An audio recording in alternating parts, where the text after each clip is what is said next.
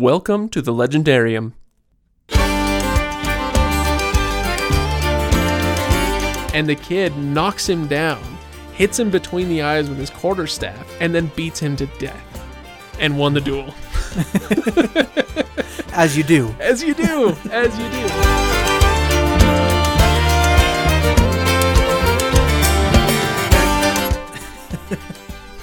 that was our open, by the way. You laughing.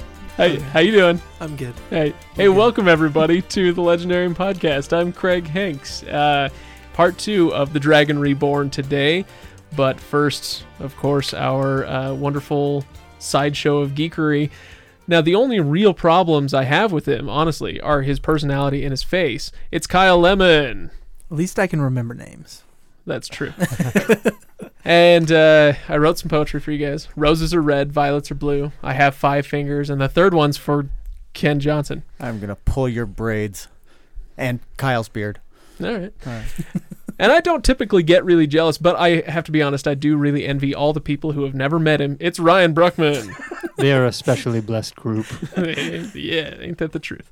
Uh, welcome, everybody. Thanks for coming back, you guys. It is part two of our discussion. When last we left, we had discussed a lot of characters and motivations and characters' actions and stuff, but I think there's a lot more stuff to talk about as far as events. And also, I, I kind of wanted to get to uh, how we think Robert Jordan is doing as an author so far. That's that's always something I'm int- always interested in talking about. So uh, let's go ahead and dive in. We're we're skipping past the intro, um, and well, I guess I should say we'll dive in after a little bit of housekeeping. So. First of all, patreon.com slash legendarium. Uh, thank you to everybody who has donated this month and uh, who continues to to do so. We really, really appreciate it. We do need the donations to keep coming for hosting costs. And like I mentioned on the site, if we get to $150 per episode as a donation number, then I will start um, incentivizing these guys to come in and, and record. I basically they deserve something. Uh, I think we all do. None of us have gotten a single dime from this podcast, and Ryan and I, I don't know, we've spent many thousands of dollars on keeping this thing going and getting it up and running. And so I, I'm very excited to uh, to start handing out a, just a little bit for every episode that we do, a little bit to compensate for the cost of books, the cost of transportation. We don't all, I mean, we live locally, but not across the street. So uh, that will be much appreciated. Uh, let's see what else. Keep an eye out on Reddit. I love getting the comments on Reddit, and uh, I am generally the one that you're going to interact with the most there. So I'm Craig, and I post under the Legendarium on Reddit. If you if you uh, put a message up there or a comment on one of our posts, we will respond. Sometimes it'll be me, sometimes it'll be Ryan or, or Kyle. Ken, I don't think you're a big time Redditor, right? No, but I'm on there. If you see something Okay. from Ken all day, that's me. Yeah, that's right. And now Facebook is another story. Um, I think if you if you go and publish a post on our page, or if you send us a private message, more often than not, that'll be me responding. But oftentimes it's Ryan. Uh, so you can get a hold of. Uh, of any of us really if you want to address us personally and we do love to hear from you and we love to uh, uh, to to correspond with you I, i'd say that's one of the chief joys of having started this podcast If you feel like the person you're speaking to has a soul, it's probably me. That's If true. If you feel like the person is actually smart, though, it's, It's probably uh, Ken. Oh, I got there first. um, uh, I feel like I'm missing. Oh, you know what? I am missing something. We are doing our our next giveaway. I announced last time that we are going to be doing a giveaway, and so I just want to announce that again. Here's how it works: if you are listening to this episode and you make it 20 or 30 minutes in, whenever I remember to actually give you the word of the day, then your task is to record that word of the day, and I'll do that three times uh, for three episodes. If you can get all three words of the day, then at the end of the third episode, when we've aired that, you can send us a Facebook private message or a tweet or a Reddit private message, whatever you want to do. Get us that, um, the phrase, the entire phrase, including all three words of the day, without spoiling it for anybody else. So no giant Reddit posts or anything like that. Uh, but if you can do that and prove to us that you've uh, heard all three words of the day, then you will be entered to win either a copy of the 14th, uh, a hardback copy of the 14th book in the series, which is called Kyle. The 14th book? Yeah, A Memory of Light. Memory of Light. That's right. I've got two hardbacks of that. I've got a Wheel of Time adult coloring book to give away, and I've got a Legendarium T-shirt to give away. And so we will be doing all four of those. Um, and uh, may the best listener win. Listen for listeners, I guess. Uh, anyway, so I really hope someone named Mat wins so we can just blame it on his luck because it would be Oh, fun. yeah, that'd be great. That'd be great. Uh, shall we? Dragon Reborn, part two. I want to hear from uh, Ken first this time. I'm here. What do you got? I liked it. What? Do you have any bullet points you want to bring I, up? I can't even Remember, we're we're getting into events. I'll come we- back to I was gonna say we left off. We left off uh, with a whole list of things we were gonna go over this time, and I can't remember a darn one of them. All right, I'll go to Ryan then. Ryan, what you got? Uh, let, event wise, um, how about the? ki- We'll go straight to the end. The killing of Baalzamon. Okay.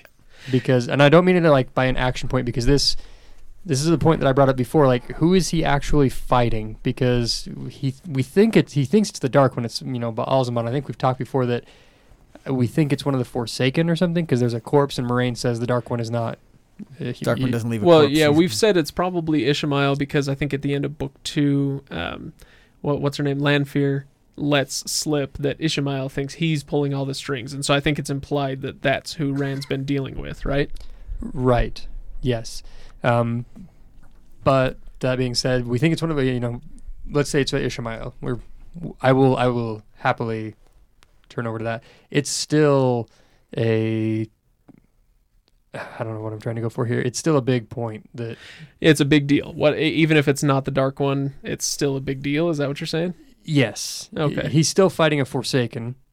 Um, and it's a Forsaken who has basically been pretending to be the Dark One, which I can't imagine the Dark One being all that okay with. he's like he's like the Forsaken too. He's like the, The- top tier. Like He's like the He's head like vampire. Mhm. The Lucius Malfoy of of this universe, right? sure.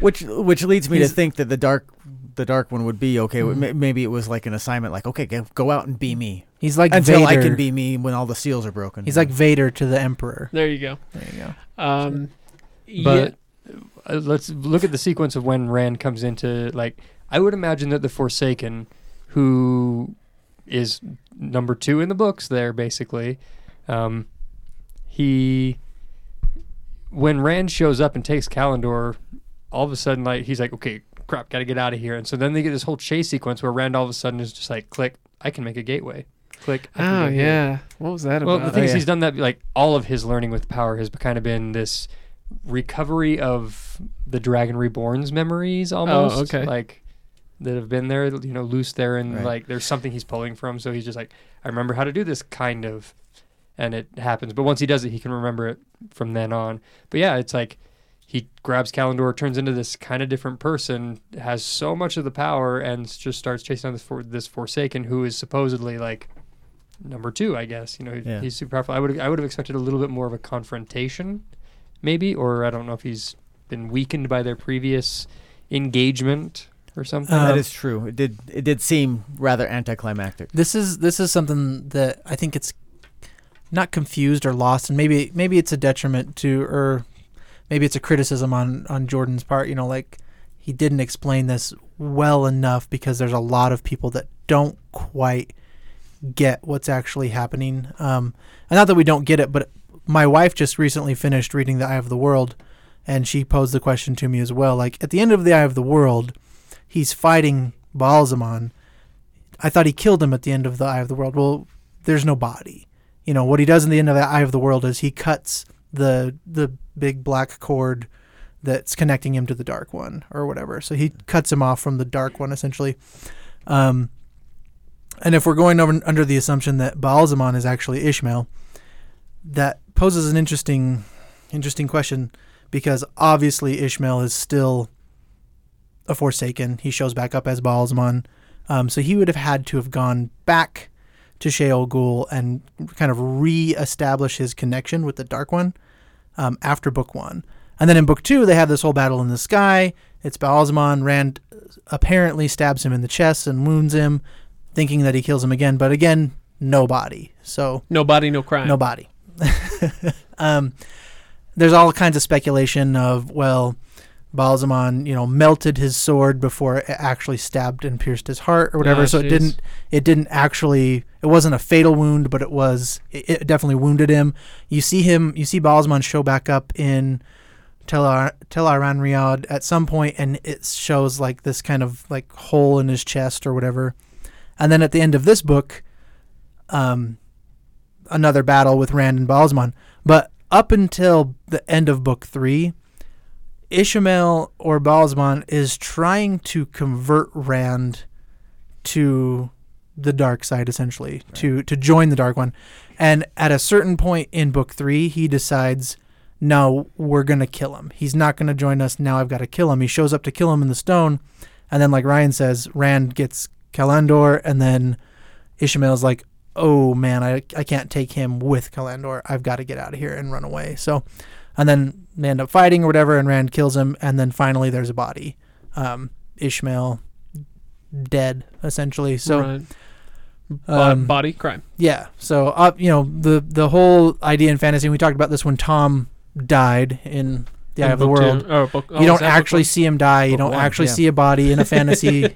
There's a great moment. Did you guys ever watch Chuck?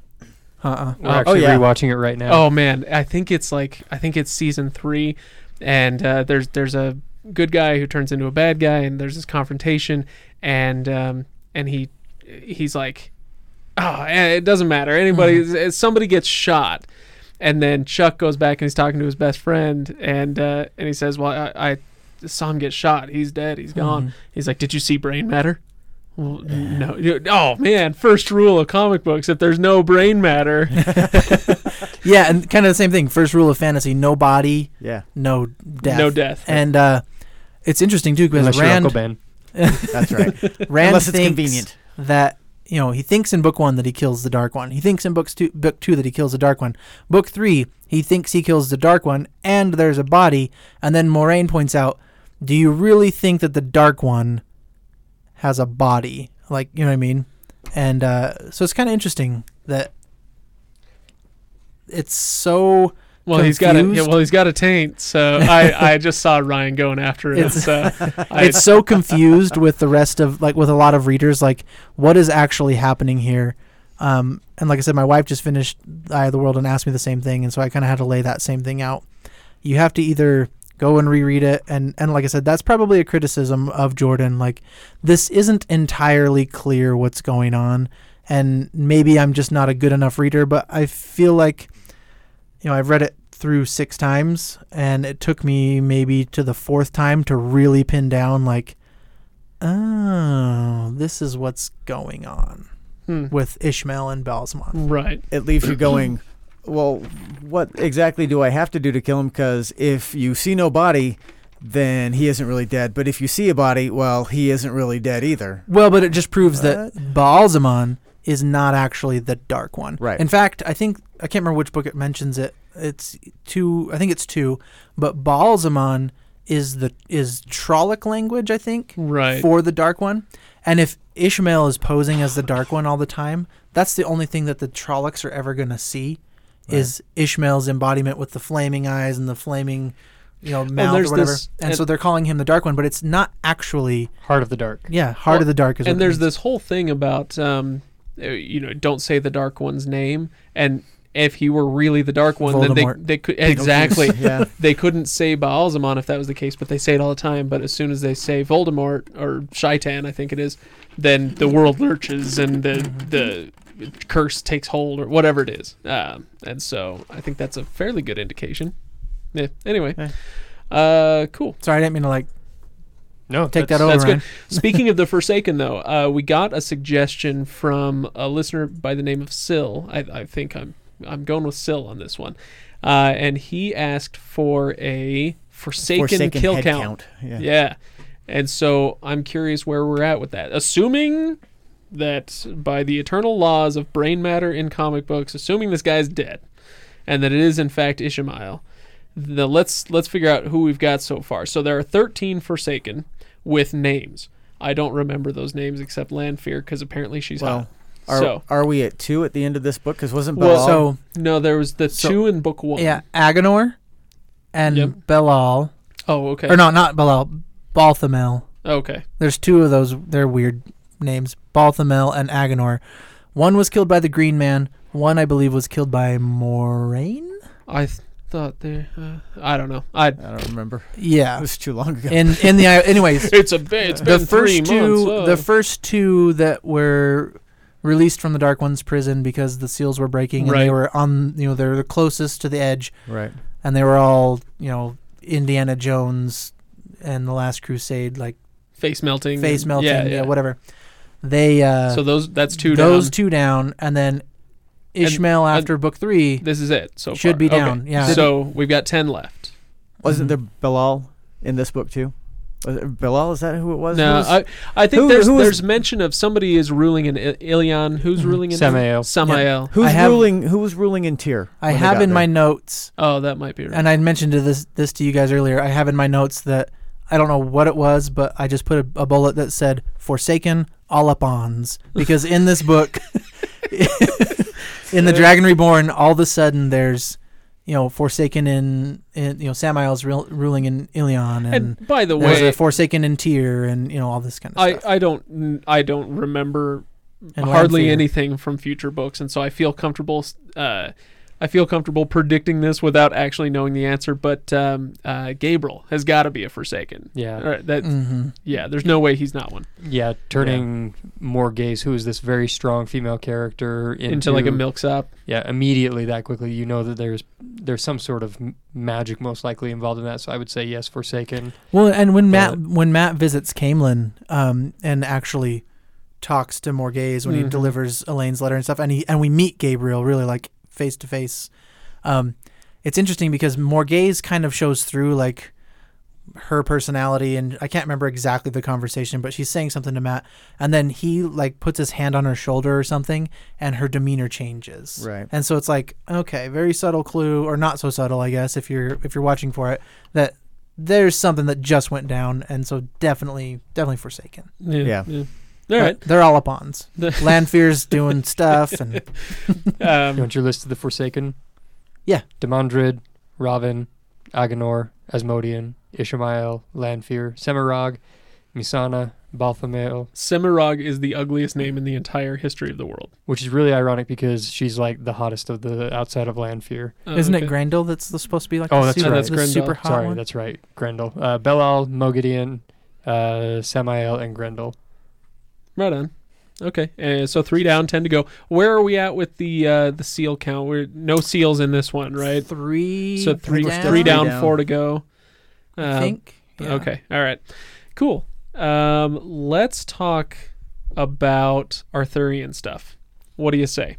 Yes. I I don't have a ton to say on this except what I did in the in the intro of the last podcast, where basically Rand shows up, and I don't know how I missed it the first time I read these books, but it's like.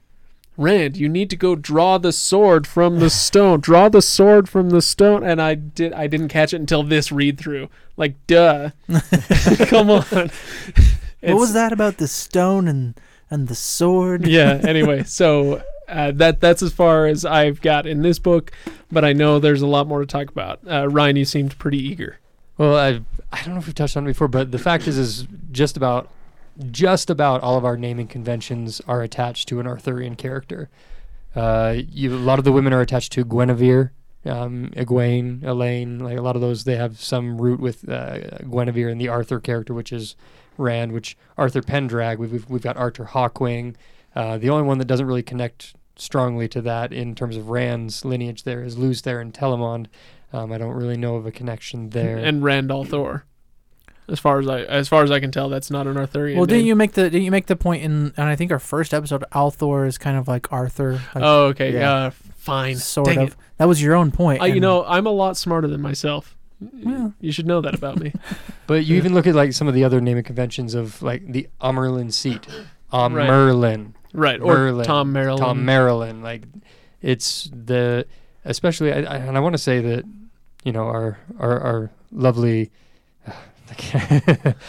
the thought lost the thought lost itself in my head while I was trying to form words, and so I just it uh, got really ugly really quick. So Kyle, you're now lovely. Well, apparently I have the uh, pedophile mustache when Craig can't see my beard through the microphone. So Um, lovely is the right word. Yeah, no, I'm totally. scared. I thought Ky- uh, Kyle brought up a point when we were talking about that. That um, oh, what was? I gotta backtrack just a little bit. Uh, just what was I saying? Just before I lost my train of I thought. dude, I have no idea. You have you have Uh, dragged Arthurian us names. so far off the You have rails. derailed. Wow. I've- It was I- a this really had- good one. This too. had better be worth it. It's a slow motion train wreck. Slow motion? I don't know. It's like a I feel like I'm hurtling tragedy. at high rates of speed. Uh, move on. That's I've lost it. It's, it's, like All right. Tom Merlin. Merlin. There's Galad, which is probably referring to Galahad. That could be. There's, There's Gawain, which refers to Gawain. Gawain. It's yeah. the concept that the wheel of time, is, these ages keep going, and so like the Arthurian legend. Would This be was not worth it. Would be repeated in this age, like Oh, okay. connected there. That's that was the point that I think we talked about at some point in time. hmm Ah, got it. I'm so glad. Wow. And everybody, everybody listening Like so is many like, things in life, the buildup was not. I know everybody's looking at their their timer on their uh, podcast app, like, oh my gosh, that was 90 seconds. I'm never getting back. Sorry, I, you know, no, no, I'm not sorry. Ryan is sorry. not enough. No, not so much. Um, Lancelot, Lan, oh, is that a thing? Mordred, Demandred, Avalon, Tar Valon, Tar- oh, okay. Well, and Camel- Mordred, Mordred, Caemlyn, Camelot. yeah, Mordred and and um, Mordeth as well. Oh shoot, this is gonna get confusing. I don't want to talk about this anymore. Just kidding. Sa'angreal, Holy Grail. Well, yeah, that one's that one's pretty clear. Uh, well, I guess maybe it's not. I guess it depends on how many times You, you, said read. Caemlyn uh, and Camelot. Tis a silly place. Tis, tis a silly place. Um, yeah, there's uh somebody mentioned uh, one character. I think it's in like book one or two mentioned Paran Parandizen. Oh yeah, Sounds like paradise. the gates of. But I guess that's not that's not sorry that's not Arthurian. Who cares? Eh. Eh, who cares? All right. Anything else Arthurian that we want to talk about? If there's anybody still listening to us. Yeah, seriously. Let's get to Japanese stuff. Uh, because there was a comment uh, from JFF Dougan. Uh, I'm taking a, a stab here. Uh, that's the username on uh, on Reddit. Uh, so he brought up um, Miyamoto. the farmer with a Musashi. quarter staff moment. So we Mhm. talked last time about when Mat comes out of his uh, Mordeth coma and he goes and challenges Galad and Gawyn to uh, fight, and he's got a quarter staff and they've got swords, swords, and yeah. and he just kicks their butts, and it's a pretty great scene. And there was a message. He says, uh, "This is the Dougan character." If you don't call out the historical parallel to the farmer with a quarterstaff moment, I will yell, yell at you loudly enough for you to hear it. Well, this person probably yelled during the last episode. I apologize. but we're going to Oh, get to it now. we, We told mentioned him- it. yeah, we told him what was we made coming. it a That's teaser. true. so- That's true. I, I suppose we did. Now, I have no idea. And and he made me feel like an idiot. He or she made me feel like an idiot, which I really appreciate. no, I thought I, We I all thought I was appreciate missing it. It's rare when we can do that to Craig. so I thought that um, I thought I was missing something really obvious. It's not that obvious unless uh, you know about this person from history. But I went and looked him up on on Wikipedia because the link was provided there, and it's a pretty dope little story. Uh, Kyle, you said you looked it up too. Do you want to do Yeah. it or should I? Uh, why don't you go ahead? You are better at reading and conversing. Well, I'm not gonna I'm not gonna like read Well, yeah, Wikipedia for people. Go ahead, because Uh, I, I just barely pulled it up about five minutes ago. So you've probably looked at it No, than I have. Uh, so There's there's a, a, a legendary swordsman. there's a guy by the name of uh, Musashi. And this was back in 1596. Musashi was 13 years old, and he's this kid in feudal Japan. And there's another guy, a samurai by the name of Arima Kihei, I think would be how you'd say it, something like that. Uh, it turns out I don't speak Japanese. Uh, but this samurai was traveling to hone his art, and he posted a challenge, a public challenge. Anybody can see if they can take me on. And this 13 year old kid took him up on it, wrote his name on the paper, and uh, and the kid's dad was, I think it was his dad, was like, "What are you, what are you doing? You can't. You're gonna get killed. This guy's a trained swordsman. You're screwed." And so he goes to the samurai and says, "Please don't don't do this. He, he's he's just a kid. Uh, he's just a farmer. He hasn't had the training that you've had." Et cetera, et cetera. And the guy says, Well, the only way that everybody's honor can be assuaged in this situation is for the kid to come apologize to me at the time of the duel.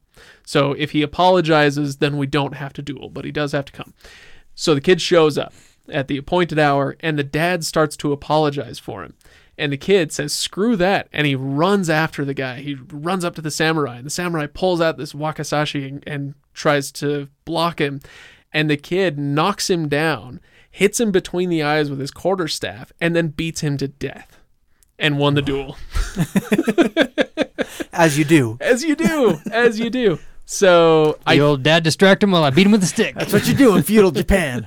as so as far as I can tell, I think that's the story Mm-hmm. that this person was referring to, and it's pretty dope. Yeah. So thank you, Dougan. Um, you know, and that's one of those things. Like I, I get really into um, Northern European history. I, I love Viking stuff and, and Arthurian stuff, not quite so much, but yeah, it, it does intrigue me.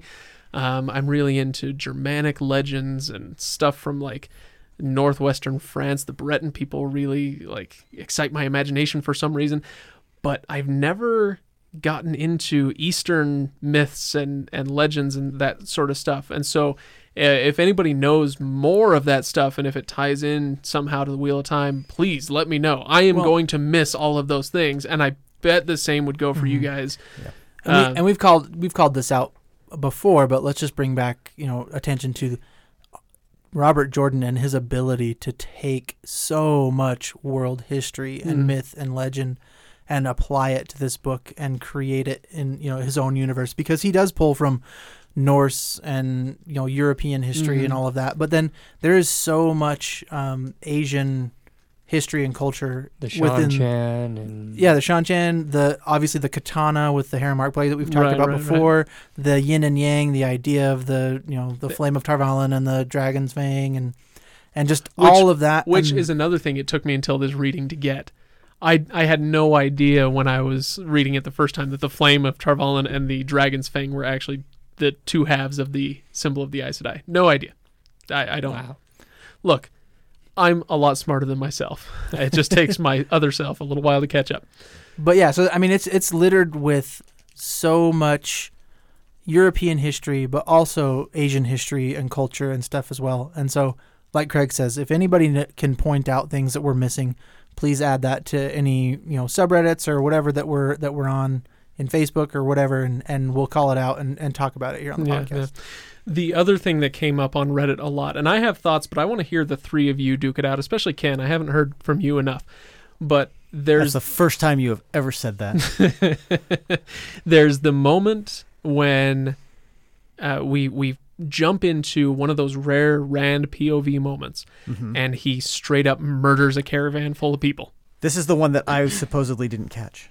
Um, so he's he's wandering through the countryside, is making his way to Tear. Yeah, he's he's almost there, and he's a little bit crazy, and he's uh, mumbling on the side of the road. Yeah, yeah. And this caravan just shows up as he's, you know, mumbling, and they're like, "This is a this is a nice campsite you got here. Mind if we, mind if we uh, camp with you a little bit?" And he's like, "Yeah, sure, camp with me."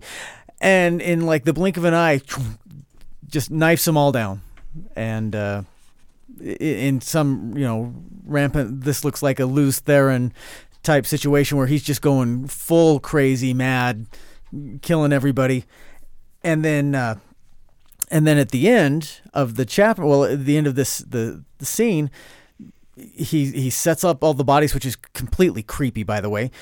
And uh, originally there were ten, and then he counts eleven, meaning that somebody showed up, and supposedly it might be a gray man, something to that effect. right, which, right. which I wasn't supposed to catch, by the way. Thanks, Reddit guy. You weren't supposed to catch. I wasn't oh, supposed right, to catch that yeah, because Reddit guy said so. that I'm- was awesome. I'm not as bitter as I sound. Okay, I'm just I'm playing the bitter up for effect, but but I, I did catch that, and I didn't think very much of it at the time. Honestly, I thought, well, okay, he's traipsing across the countryside, being chased by by dark hounds and Yeah, yeah. and gray men and and shadow fiends and everything.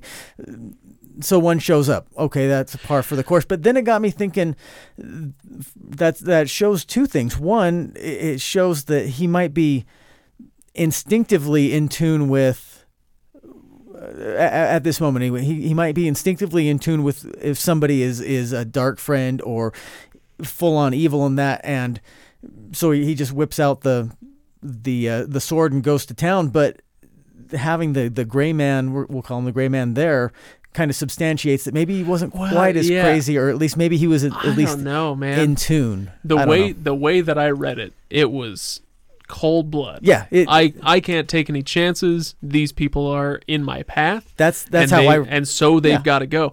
That's I- how I read it too until until I got to thinking about it later after that Yeah, that part. I think it's really easy to go and say, well, there. It turns out there was a gray man there. yeah, Well, well, I, I, I should talk about the gray Men. It's weird that we should yeah we should the, talk the, about them. the gray man, one gray man shows up in Tar Valon, and then suddenly they are everywhere Yeah. in this book. It seems Well, like, or, not just like not just one, right? I mean, Yeah, one they're all- shows they're up all and then they the find place. another one. This is anyway. So that's the thing. But it, anyway, so some. he he kills all these people, and then it turns out that there's a gray man there. And the way that the Reddit discussion was going, it made me think people were saying, "Well, there was a gray man there, so he was justified in killing all these people," and and it makes I don't know. I don't have that sense. It it seemed even if there was a gray man there, he didn't know what a gray man was. Right. He didn't know. It's not like they tried to kill him. He just lopped all their heads off. right, And and that so I don't know. I just I feel like it it, it troubles me a little bit. it, it troubles me a little bit too. But I, I don't want to I don't want to sound like I'm justifying it Yeah. by right. any means. If if they were innocents, you know, but it, it just it led me to think maybe he's in his crazy. He's tuned into something about something that that warns him about you know there's evil afoot and and so he just goes you know instinctively kind of like when he was walking through the countryside and the magic was seeping out and he's making people fall in love and he's Right. making people, maybe you know something attached to that and maybe those 10 people were innocent and he just you know well, I think the point of the gray men but- is they might not have even realized that this guy was traveling with their caravan. right Right. That that's the Mhm. point of a gray man is that he can It's- slip in well, they- unnoticed. they can't be interesting, though. sensed, I think. I think the timing of this scene is interesting too, though, because when you cut scene and like when it actually jumps down and you get Yeah. into Rand's point of view, it's it's in the middle of a chapter, which this chapter is titled "Daughter of the Night," which we all know to be Lanfear, Lanfear. right? So there's stuff Okay. going on. But right before Rand wakes up, because he wakes up and then immediately is confronted by this caravan of that's people. that's the one where he's in Perrin's yeah, dream so right he's in Perrin. Well, he's they're in the world of dreams, yeah and Perrin sees him, and Rand's in there in Tel'aran'rhiod, and he's fighting all these things. And and Perrin, we see from Perrin's point of view that there's all these Myrddraal that are coming to try to get Rand, and so Rand is. It's important to remember that Rand is constantly battling the shadow, both in the waking world and in the dream world. So he has to be. I mean, he's he's literally on the edge all the time. right He just sat up and woke up from fighting all of these fades in the world of dreams. And then all of a sudden he's confronted and he just immediately continues slaughtering people. Is that how it goes? Okay, So- maybe I didn't understand which- the timeline. well, but still, but even still, Still. even still, I think it, it adds to, you know, Ryan's earlier point um, about Rand's madness and like in The Dragon Reborn, he is crazy. He has lost it. Anytime we see Rand in this book, he is like on the edge of just complete complete insanity. okay, yeah. Ryan, it seemed like you had a lot to say on this subject. Sorry, I got pulled into trying to find exactly where that section was and, and identifying that. Um, Yeah. someone made a comment there that I don't really know. I don't have a point of reference on here to to really back it up, but that those who can channel can sense gray men, and so he might have sensed it and been. I don't know.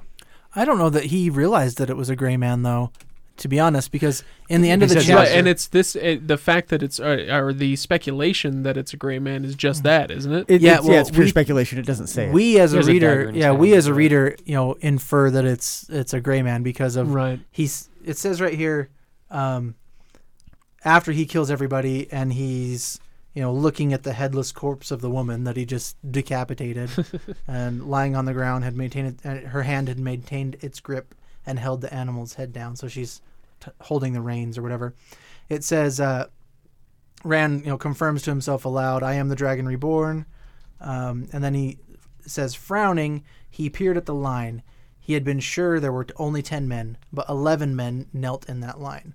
One of them without armor of any sort, but with a dagger still gripped in his hand. And then Rand actually verbally acknowledges the corpse and says, "You chose the wrong company."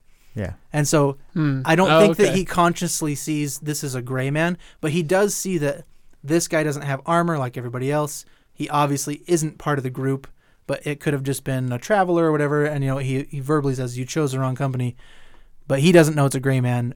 We as readers make that assumption, Right. which it is, but yeah, Well, and that and that's why I was saying. I mean, he doesn't necessarily know he's there, but just maybe the the presence of him kicks in the Mm-hmm. you know gotta kill evil sense, and that's why he goes hmm ape crazy. So It's paranoia. He's that's super mad right now. Yeah. That he's gonna get over at the end of the book. Yeah. He killed innocents. It's okay. We're gonna go with that. Uh, should we do a word of the day? Do it. Ooh. Word of the day. The word of the day today is don't. okay. It was a uh, okay. I guess it's a joke. I don't, no, I'm just kidding. Uh, the word of the day is don't. There will be two more words of the day that will make up a phrase, and if you complete the phrase and uh, and privately message that to us, then uh, you will be entered to win some pretty sweet Wheel O Time swag. By the way, I should mention, I know that a lot of you are huge fans, and so you probably own all of the hardbacks. If you will send in the phrase with your preferred prize, I will try to get you in for that. I I don't think any of them are of really significantly different values monetarily, and so I'm I'm not trying to like play favorites like oh this one's the best prize, you know, but whatever. So if you prefer the shirt, the coloring book, or the hardbound uh, Memory of Light, let me know, and I'll try to uh, sort people into their preferred. Uh, or or if you if you get drawn, I'll try to get you the thing you want. Does that make sense? Now I'm just singing Blue Oyster Cult. I have I have no idea how I'm going to pull that off, but we'll figure it out and we'll make it fair. So, uh, the word of the day is don't. Let's move on. Um, let's talk about the scene. One of my favorite moments, and maybe we just do a, a few favorite moments from the book, is the chapter before Egwene goes through the uh, the ter'angreal to become accepted and it's uh, so she and Nynaeve and Elayne get pulled into the Amyrlin's uh, chamber, and she is gonna dress them down, and she does, and then she tells them, "I'm going to make you accepted and sick you on the Black Ajah." I loved that chapter so much, I, Yes. and I I think it's it's just great characterization with Siuan Sanche. It was a great bit of misdirection on Robert Jordan's part, and then he turns the tables uh, both on the characters and on the readers, uh, and then sets i- in one chapter in one scene he sets the scene for these characters to go on a crazy adventure, a really dangerous one. I, I just think it's a fantastic bit of storytelling and a great bit of setup on his part. So I, I love that bit. Uh, do you guys have stuff that you really enjoyed from this, or do you want to talk about that? I don't know. Uh, oh, go ahead, Ken. No, you. No, you go ahead. I, I, I, speak had the last much. one. Okay. Um, well, just when you said the chapter before, I was actually thinking you were going to refer to when, uh, like, before Egwene becomes accepted. Yeah, yeah. Egwene goes and visits Verin. It might actually be in the same chapter as she goes through the ter'angreal, but she goes and visits Verin, and Verin has like the list of all the, you know, Black Ajah or whatever, Yeah, and yeah. then like there's like a list of ter'angreal, and Egwene gets her little, uh, ter'angreal ring. Gets her dream weaver. ring. yeah, her uh, where she can enter the world of dreams.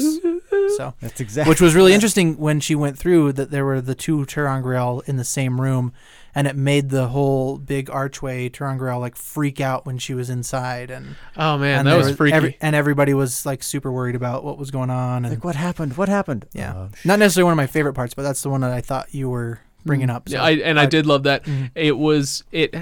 The ter'angreal scene lost a little bit of luster for me because Nynaeve had already done it Yeah, in the last book. That being said, it was still interesting to see uh, Egwene's stuff. Um, but yeah, yeah, Mm-hmm. it, it wasn't. Uh, it didn't blow me away the way that Nynaeve's did. Um, so I preferred the chapter before Mhm. with more setup. yeah, Yeah. absolutely. I Um, liked. Uh, what I was gonna say is, is the uh, the section where she sicks the uh, the Wonder Girls. Is that what we call them? Yeah. the Wonder Girls on uh, on the Black Ajah. It, it establishes that these three are, while very raw, extremely powerful. Mhm. And I mean, th- for some reason, you know, they can't use, you know, they're they're untrained, or they've got the the you can only channel when you're mad block, or you know, Mhm. uh, the the variety of other things. But collectively, or, or individually, you're more powerful than any of these Black Ajah. But they've got mad skills because they've had years of training. So, but it establishes that that these girls are, are capable of of doing this task. You know, we're Mhm. sicking you on these really evil sorceresses. You know, which Sorcerer. Sor- sorcery, sure. Which which on its well, wh- Sorcerer which- yes, on its on its surface, it leads you to go, yeah, right. These three against all uh, thirteen. You know, Well, we're, we're jumping the one core reason why they were sent versus anyone else. Because she can actually trust them. They're the Yes. only three that she they're the can only trust. three she can truly Right. trust. Everybody else I could be. can- Dick. wow, that Yep. was that was unattractive. Well, and and that's the other thing it establishes. But it, I think I think establishing that they're actually really powerful is kind of important too. Because through the first two books, I'm like, eh, you know. But it, it gives them some credibility. So. So, moving on. Uh, unless you guys have other favorite parts you want to talk about, I, I do. you do. Okay, good. I want to talk about not Rand and Callandor in Tear, but the taking of the Stone of Tear, because we haven't even touched on the Aiel in this story. Oh yet. my gosh, yeah. that's true. The fact is, this is this is part of the prophecy, and armies have come against the Stone of Tear, and it's never fallen. But you throw a hundred Aiel in, I, I I have to admit, I was a little unsatisfied. really? Yeah, with the ending of this book because of that. Because the Stone of Tear is this mythical place that nobody can ever take over, and it's uh, it's an absolute stronghold, and uh, it's it's totally safe from all enemy attacks, and blah blah blah. And I mean, we get that it's it's gonna happen. That's the direction the book is going, and it's not a surprise when Rand succeeds in getting Callandor. But the way that that it's written, all of these characters, the the hundred, Aiel, Mat, Rand, Juilin, and Sandar, it's like, oh hey, there's a window. I'll just climb in there. Yeah. Oh hey, I I got no problem getting in there. That's no problem. And it's it's so it's such a uh, an anticlimactic payoff to such a big setup for the Stone of Tear. Does that make sense? And I mean, you don't have I- to agree with yeah, me, I, but does I that get make what you're sense? saying. Um, I, I don't agree with because one of the first things that Mat talks about is like I got to climb up this hundred foot cliff, and you know I could possibly just break my neck on on this climb, but because he sees the Aiel climbing on the other side, and Right. they got to climb up there. Yeah. So there's there's enough there to say that it's not just hey look here's a window we can get in, um, and he uses you know and using the fireworks to get through. But what really came to my mind on this part specifically was I thought of Ender's Game when he's given the unwinnable match.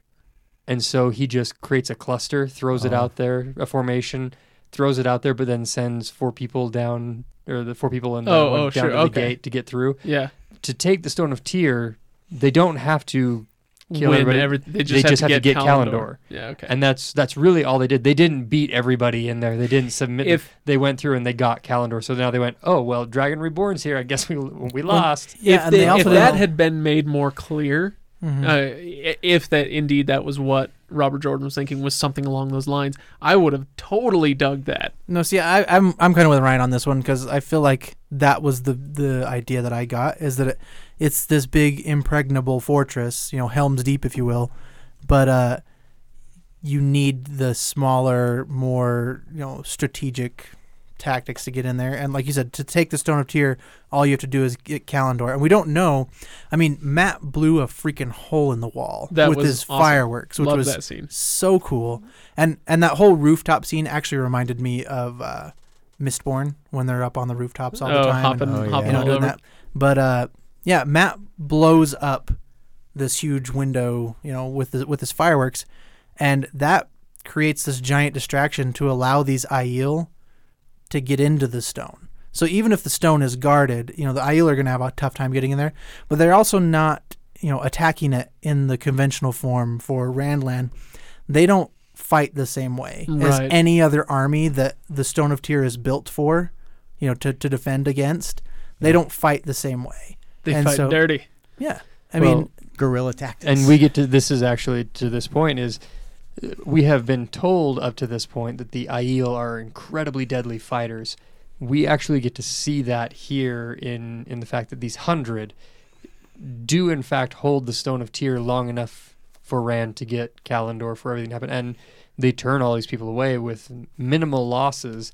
And people are talking about how there's thousands of Aiel in there when it's really just a hundred, and you know it's it really we we realize just how incredible these Aiel are at fighting. Well, and you want to talk about not being able to get into the stone when you have, you know, the defenders of the stone defending its walls and it's impossible to get in. Okay, now throw Aiel in there who are incredibly superior fighters to anybody on this side of the dragon wall. And Yeah. now good luck with any I mean, if you sent a hundred Aiel after that hundred Aiel or, you know, to di- get into the stone after the initial hundred is defending it, they're not getting in. Right. Okay. Yeah, yeah. With Uh, some conveniently placed fireworks. I Yes. did. I did love the fireworks scene. I think it's, uh, uh, yeah, it's a lot of fun to think about fireworks and how intricate they are. And if you take away the intricacy and just put them in an enclosed space and light them off, uh, bad things are going to happen.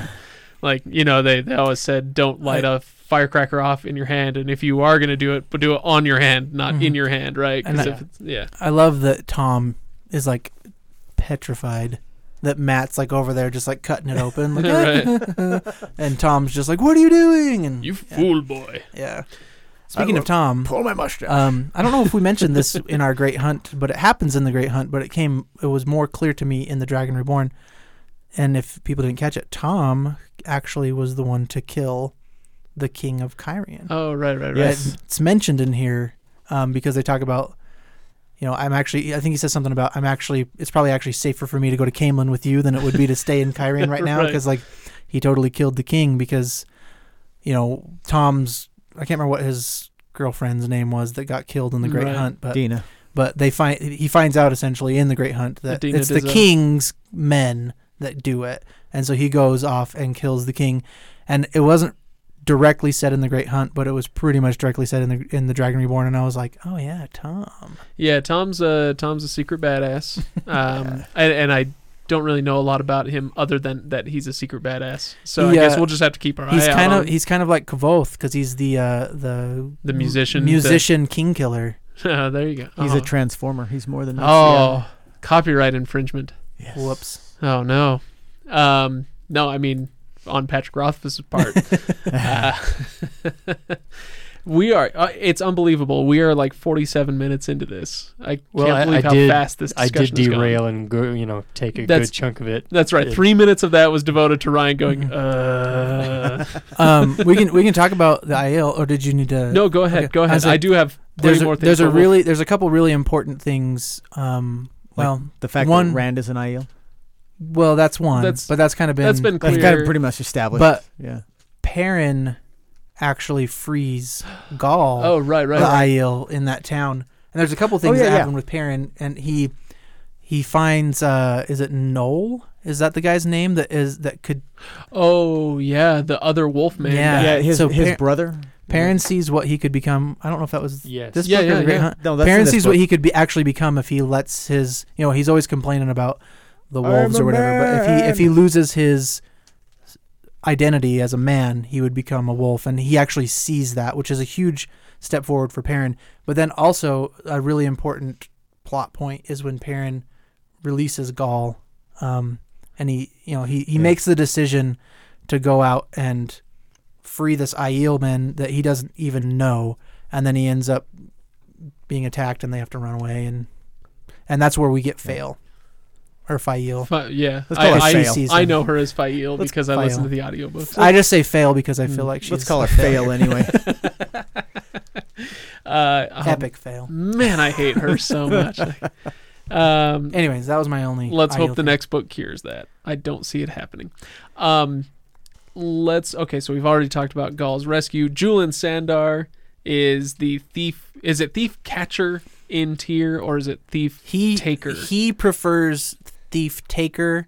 the like common slang is thief catcher, Okay, okay. but he prefers thief taker for some reason. Um, pretty sure that he's carrying a sai, which makes him much like Raphael, my spirit anim- animal. Uh, so I don't really know a lot about him yet, but I I suspect he'll come up more. Um, that's always been my favorite weapon in all of like martial arts ever Oh, since yeah. I was a little kid and I watched uh, Ninja Turtles. You, Like, you and I, Raphael was always my oh turtle. yeah, yeah. Um, because he like me hates you guys so much. Yep, that's why he was always surly. Um, Moiraine makes mention that she, and I can't remember if she says this in the last book or if she says it in this book, but she says, I'm not, I, I have learned things. I am more powerful than I was when I showed up in Emond's Field. And you're left to think, well, what's going on? And then Samael dispatches the Dark Hounds. terrible name, by the way, Darkhounds, um, dispatches the Dark Hounds to go kill him, and she lets loose with something. And there have been minor mentions of balefire, and this sounds a lot like that. And so uh, I guess I'll be interested to see where that goes. Um, what else? I'm very interested that, that uh, the groundwork has been set for Lan to be um, Relieved of his relieved. bond. Thank you of his bond Oh yeah, to yeah, yeah. Moiraine. Well, you have to get him So- with Nynaeve somehow. I exactly. ugh. oh Yeah. gosh. Uh, a question for Kyle: Is the Karaethon cycle spelled out anywhere? Um, because there's all this mention, especially like at the beginning of the book. There's this Mhm. whole list of things given. I think Rand Mhm. has f- learned of some of these things from the Karaethon cycle. The what what are the prophecies of the dragon? Mhm. and he names off all these things. He'll do this, and this will happen, and the rivers will turn to blood, and frogs Mhm. will. Uh, that's I something else, but but um, yeah, I was just wondering. Do you know if it's if it's gathered anywhere? I don't know for sure. Like, are you just talking like for a reader to go find it, Yeah, or like yeah, yeah, within the actual book story? Well, so, like, so far, does it get po- does it get pointed out Yeah. within the narrative? so far in the narrative, we haven't been given like here is, Mhm. uh, chapter and verse, the entire thing. I I understand that, but Mhm. I was wondering if we are ever going to get that in the book, or You if there's a place where it's gathered. You definitely get more of it. yeah. Um, there's this whole. I don't feel like this is super spoiler, but you know, w- within the next book, there's this whole kick that Rand goes on about discovering essentially what you're looking for. It's like what are, are the prophecies of the dragon and all that, and they they get mentioned in there. So okay. I don't I don't feel like that's a huge spoiler. Um, but it it do- definitely gets mentioned. I don't know of anywhere where it like lays it out where you can go like first Lews Therin chapter one verse two. You know like you can go to the Wheel of Time wiki. Oh, on okay. wot.wikia.com, and they have the entire thing, and it is ex- it's long. Yeah, they have the entire thing gathered Yeah. together. Oh, and okay, just be cool. careful when you're doing that. Yeah, if you're I- reading for the first time, that can be really spoilerific. I think something like that. So- I'll probably wait until I'm done Mhm. with the series and then Mhm. and then go check it out. Um, but within the narrative, it definitely comes up in pieces, and and there's usually little um, things in the back of the book, like at the end, there's like a little from the Karaethon cycle, or like something like that that you can read as well. It's similar, similar, but not as well done as some of the stuff that Sanderson does with like his chapter headings or like the, the little prequels in his chapters, right, kind right. of thing. What what do we call those? The epigraphs or Epitaphs. epi? Epigraphs. Epitaph is on the tombstone. Sorry. tombstone. Yeah. yes. What, Whatever. whatever, whatever they're called. We're so smart, you guys. Epidermis. Pachyderm. Uh, so let's now that we've talked about all the characters and everything, I do want to bring up Robert Jordan again, um, and talk about his writing style and what I'm liking and what I'm and that- not. and that he grew a beard during book three. Oh, apparently. book four. I think I've already talked about a few things that I really liked that he did, but I wanted to bring up a few things that are driving me kind of crazy. We've already talked about some of his verbal ticks with the actions that characters take. There's a new one that I'm noticing, and it's there. This is a direct quote from book three. Some character, blah blah blah. Um, uh, would have had you cursing your mother for ever letting your father steal that first kiss. That's an insult that gets thrown out all the time. Like instead of saying I you'll wish you'd never been born, Oh, it's you'll curse your mother for giving your father that first kiss or something along those lines and he does it over and over and over again. I I okay. Yeah, I, I guess it's just driving me a little crazy to hear It's- it all the time. It's one of those things that if it's the terminology of the people, if it's what Yeah, the yeah. normal phrasing of the people, that's what they would say. I mean, just like we would use whatever idiot, uh, um, idiom Idiom, Idiom. idiomatic phrase. phrase. yes. it's getting a little late for Ryan. I'm hitting. I'm. I don't know what's happening. I've Hitting hit your this, wall. I've hit this wall. um, all right. So there's uh, that was not really a major complaint. That was just kind of a ugh. I'm tired of hearing that phrase. Yeah. But this one is kind of a, a complaint, and I know I we've brought this up in book one. I think it was we talked about limited third person and how um, he he uses it a lot, but kind of imperfectly. And then in book two, he actually did well with it, as far as I remember. I don't I don't remember anything glaring. And the reason I'm on the lookout for this, honestly, partly is because when we first started and I posted something on the WoT subreddit, somebody said uh, this is a major characteristic of the books. And yeah, people had been doing it for a while, but Robert Jordan really mastered the technique. And for some reason, that that word, he's he's the master of this technique, really stuck with me. And so I've been on the lookout. And there are points that where he really breaks down on the third person limited uh, narrative. So there's a, a point where I think it's when they're talking to Siuan Sanche. Nynaeve was attempting to appear meek. Um, oh no, I'm sorry. I'm going to come back to that one. From its nest in the red silk lining, the Amyrlin took out a white fluted wand the length of her forearm. It could have been bone or ivory, but was neither. No one alive knew what it was made of. And this is supposed to be from Egwene's perspective. And so she sees Siuan Sanche pull this thing out. It could have been bone or ivory, but somehow mm-hmm. she knows that it's neither. And somehow she mm-hmm. knows that nobody knew what it was made part of. part of it too, and and I don't want to like, because I I am with you on this. I don't know that. I think that he does a good job. I don't know if I would say that he mastered it, Right. and and I don't know where the blame falls. But it's like you're saying, in the in the actual publication, a lot of the times all that needs to happen is like an extra space between paragraphs to show that your perspective or your perspective is shifting, your point of view character. And there's another chapter, I can't remember where it was. I, I marked it down but don't have it on on hand. It jumps from Rand to Mat to Perrin to whomever else with no visual like indication that this is That, that changing, changing. and yeah. that's that's a little bit different because I think that's more of an editing thing and like a and a publication thing. But like what you're saying is like, how does Egwene know that this object like the, is unknown to is un- all Yeah. mankind. I yeah. mean, Egwene, you know, is a know-it-all, and you know, well, I, I do want to talk about Egwene more maybe next time. There, uh, we don't worry, we've got eleven more books. There's plenty of time, but we'll get to her next time. Um, but with the third person uh, limited narration, the part of the reason I'm bringing this up isn't just to be a jerk and be like, ah, Robert Jordan, you suck. Like, I don't think that. A part of the reason I bring it up is because I know that a lot of people want to write their own books, and I'm frankly, I've never tried. I don't imagine I'd be all that good at writing a book, but I do want to point out a few things for those who do want to give it a shot. And if you're going to write something in a third person limited perspective, keep it that way. Be really uh, be be conscious about what you're doing. There was a scene, and I, I started to quote it, and I realized it was the wrong one. But there's a scene where Nynaeve was attempting to appear meek and succeeding only in looking as if she had a sour stomach. Sheriam had her fists on her hips and was tapping her foot irritably.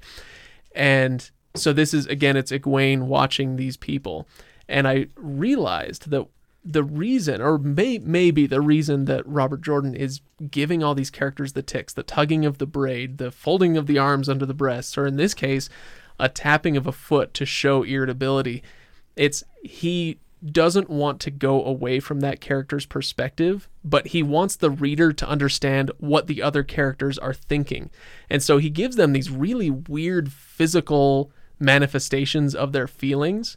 I guess they're not weird, it's that they're they're exaggerated and super obvious. So it would be like i- you know, if you well you act like it tasted good so you rub your stomach and say mmm you know it's I kind of stupid I, I I don't necessarily s- s- say think that they're exaggerated like that. I think that it's because of how frequently we see these things that it we've noticed it because it's it's lit- we're not allowed to assume a lot of things because we are told in most situations that Sheriam is irritated. You know, in this case, she's irritated. Uh, Nynaeve has a sick stomach. Everyone, we know the emotional state of everyone in the room. When you could really just, you, we don't necessarily need to know. we don't that. need to know that. Let the dialogue, you know, let the dialogue portray it a little bit. We don't need to necessarily see that. Yeah. But because so frequently we're given the physical tick along with whatever else there, it gets to be repetitive so that we start to feel that it's exaggerated because everybody's doing it. It's always a tug. It's always this.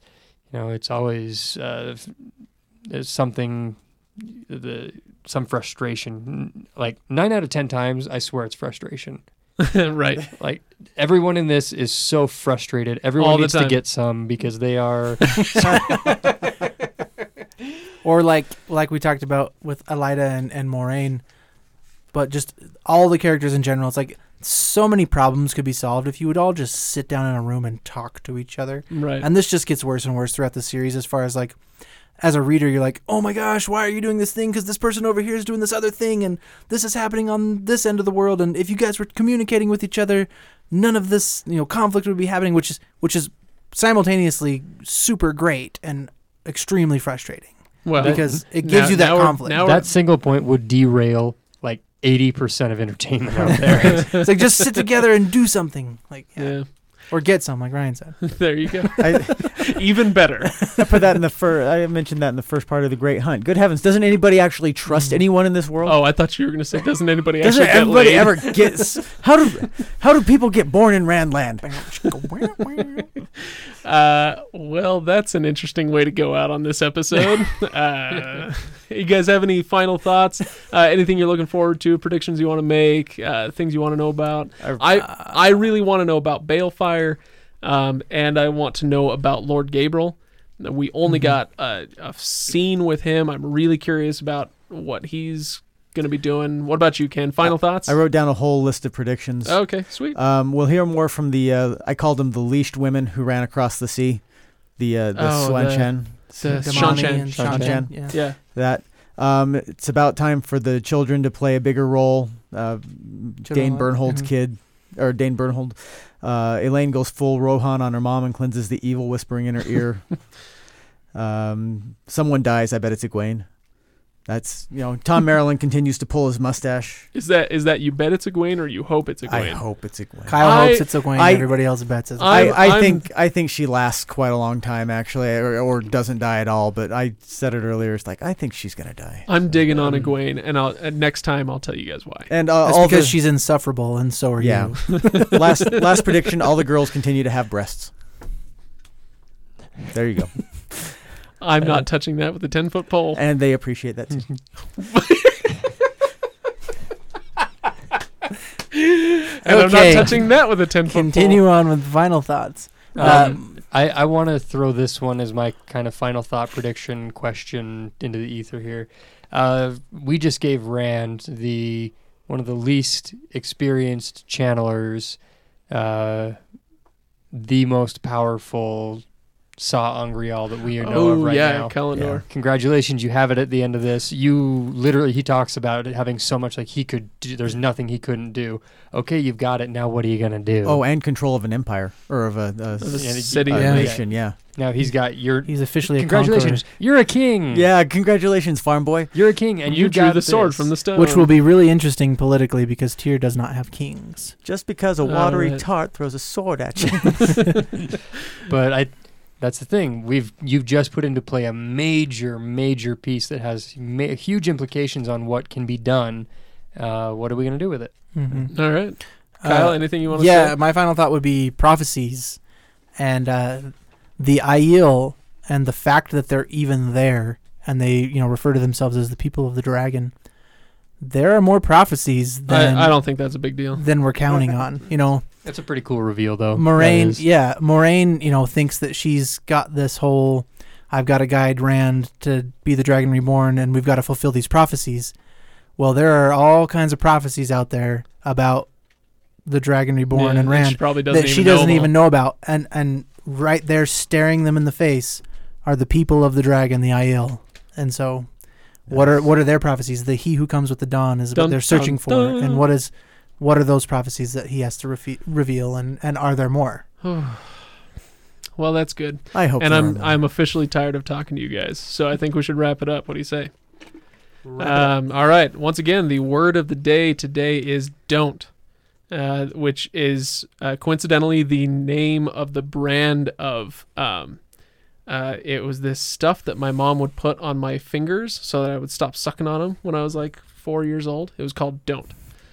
Four. Yeah. Four, yeah, four Jalapeno sauce. I don't know. it, it was awful. It tasted Or- awful. or thirty-four. Uh, yeah, and it like it, it was like it was almost like um, it, it came in this bottle that had a like a nail brush. Like Mhm. Do you feel like just because I wasted people's lives that you have to too? like you, you can't just let me have it? no, no, no. I just want you to remember the word of the day, and now you'll never forget. The word of the day is something that Craig used to put in his mouth. oh wow! Uh, thanks for listening, everybody. Uh, keep a watch on Reddit uh, before we do the next uh, episode. Before we go to Shadow Rising, I will put up some discussion points because I loved having a few things to talk about from the listeners. And uh, and we'll probably get to even more of them next time. Uh, so I'll put that up there. Keep a watch, and please don't be afraid to uh, let us know what you're thinking about the books. And I know most of you have read this a lot before, so try to keep it less spoilery, um, and I would appreciate it. Anyway, you guys good? Shall we Good. call it? Let's do it. Okay, have a good one, everybody.